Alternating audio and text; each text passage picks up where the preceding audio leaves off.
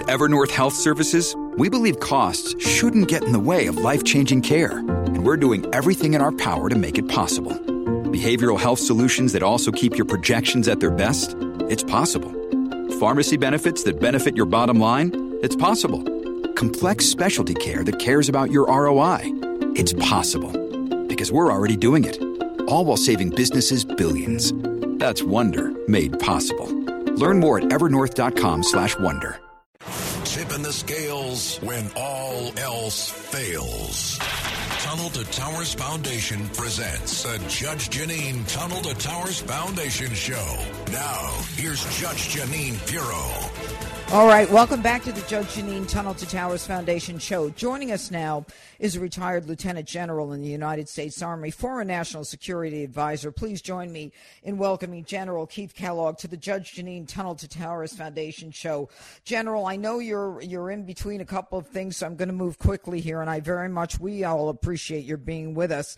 Now, you were chief of staff of the U.S. National Security Council and Trump administration. I'm going through your CV, Silver Star, Bronze Star, and what popped out was the chief of staff of the 82nd Airborne Division. I love them, and one day we'll talk about it. But let's talk about Ukraine and let's talk about Russia. How does it end?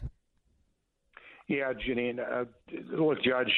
Jeanine's fine. It, it, it, it's it's actually kind of. Um, I think right now it's up in the air, and the reason I'm saying that is uh, you look at what's happening when you say how does it end. Right now, there's a stalemate. The, the Ukrainians have fought harder than anybody's ever believed. They're led by somebody who's channeled his inner Winston Churchill mm-hmm. in Zelensky. And this is something that everybody thought was going to be over in three days, and it's actually we're in our fourth week of it, and they're fighting exceptionally well. He really hasn't taken a major city. So, so Putin is stalled out, and he's stalled out, and he's, and he's going to try to bring in, I think, more forces. To he's he's basically what they say in the military committing his reserve mm-hmm. to go against Kiev and try to take that city. Because if he did take the city of Kiev, uh, which is the crown jewel, and if he doesn't get Zelensky, then he loses. And he and so I'd say right now it's 50-50. It was a it was a prize fight. You're on the judges' scorecard. I think we he's Zelensky's ahead on points.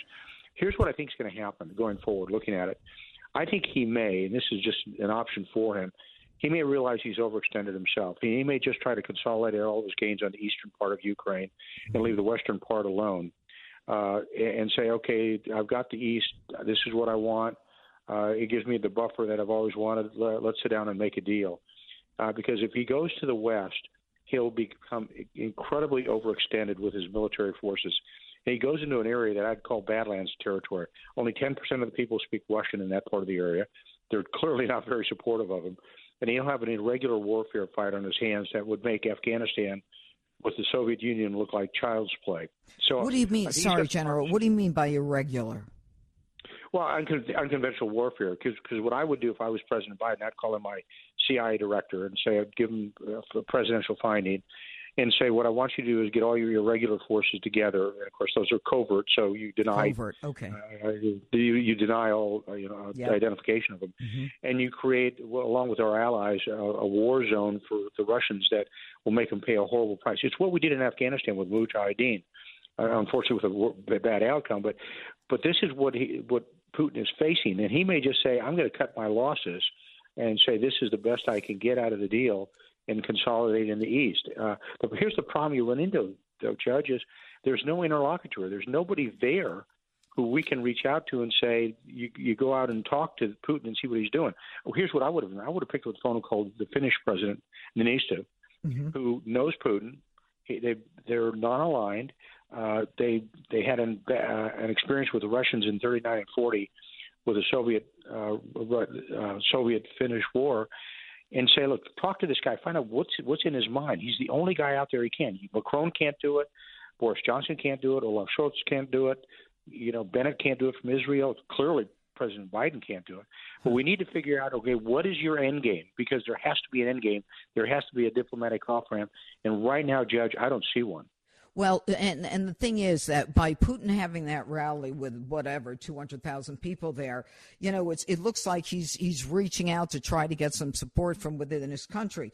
But truth be told, um, he took Crimea. I mean, he's pretty much got the Donbass region. I mean, how, how does he how does he, as you say, cement his gains in the east? How, how does he do that? Put in a puppet government, uh, or or do, Zelensky has to agree? Correct. Well, you, that's true, and that's the reason why. That's the uh, that's what I meant earlier when I said he has to take Kiev. If he does not take Kiev, right, and he does not eliminate Zelensky, he loses. It's that simple. And and so if he does if he does take Kiev and he does get rid of Zelensky, then he has a chance to sit down and talk. Uh, now, very candidly, Judge, I don't think he can take Kiev. This really? is a city that's now still got about 1.5 million in it. It's a huge city. Uh, he'll have to go street by street, block by block, building by building. When you look at force ratios, normally when you're in a military, you want to have a three to one ratio in the assault. You're going to need almost ten to one in a city, really, and, and they're going to fight. Uh, yeah, and they're going to fight. And so this may be in, you know, the, the great example I use is Stalingrad of World War II, mm-hmm. which broke the, the Germans' back on, uh, when they invaded Russia. Mm-hmm. This could be Putin Stalingrad, and, he, and he's got to figure a way to do it. I think the, the the the chess piece, meaning the king is the city of Kiev, but the queen is Zelensky. Right. And we've got to keep Zelensky alive. Exactly. Zelensky has to stay alive. Well, right, because Zelensky represents the, the, the, the, opposition. If they can kill Zelensky, and they've tried to assassinate him at least three times, and now they've got more people from the Wagner Group, I understand, coming out to take him down. That's why I say if we have NATO leaders standing with him, if we have the Greek Orthodox uh, patriarch, the Russian Orthodox patriarch standing with Zelensky, because Zelensky didn't start this, you know, let Putin, let him back off, or if he wants to kill them. I mean, there's got to be, we're looking for the diplomatic way out because they can continue bombing for the next 10 years. This is crazy town. Yeah, here's the, uh, you know, people need to recall that just this last week that the International Court of Justice in The Hague, which right. sometimes doesn't count for much, mm-hmm. you know, mm-hmm. they passed the resolution that this was genocide by a 15 to 2 vote. Okay. And they so basically said, okay, now now we're starting to push back on these guys. We're starting to call it for what it really is. And when you look at what the, he's done in Mariupol and what he's doing in Kharkiv, it, it, that's genocide. He's killing the population. He's terrorizing the population. There's no military reason to reduce a city, none except to terrorize them. And right. so I think the world needs to stand together and start calling this guy out. He's a thug.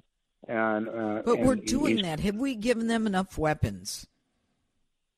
Well, I think we have. It's, we've almost made them unsinkable aircraft carrier. We've given them the good stuff. But here's what we haven't done.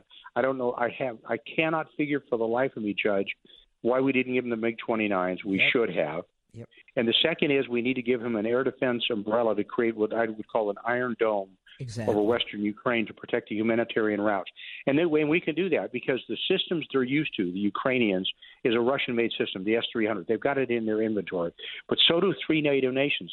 Bulgaria's got it, Slovakia's got it, and Greeks have got it. I would be tra- I would have transferred those two weeks ago and really? put them in there. They're used to handle them. You put this so you put this dome over, which will counter both missiles and aircraft. Uh, out to a range of, of over, well over 100 meters. So, and that's a distance from Washington D.C. to Richmond, Virginia. You can mm-hmm. actually, you know, protect your your cities and you protect your vital facilities and also the humanitarian routes. And they haven't done that yet, and it's just driving me nuts that they haven't picked up well, on that. But now you got me going on that one. All right, that it's called it's the S three hundred, the uh, the equivalent of an yeah. Iron Dome. Yeah, well, they can't see the five best systems in the world. Two are U.S., the THAAD and the Patriot. Two are Russian, the S300, the S400, and then you've got the Iron Dome, which is Israelis.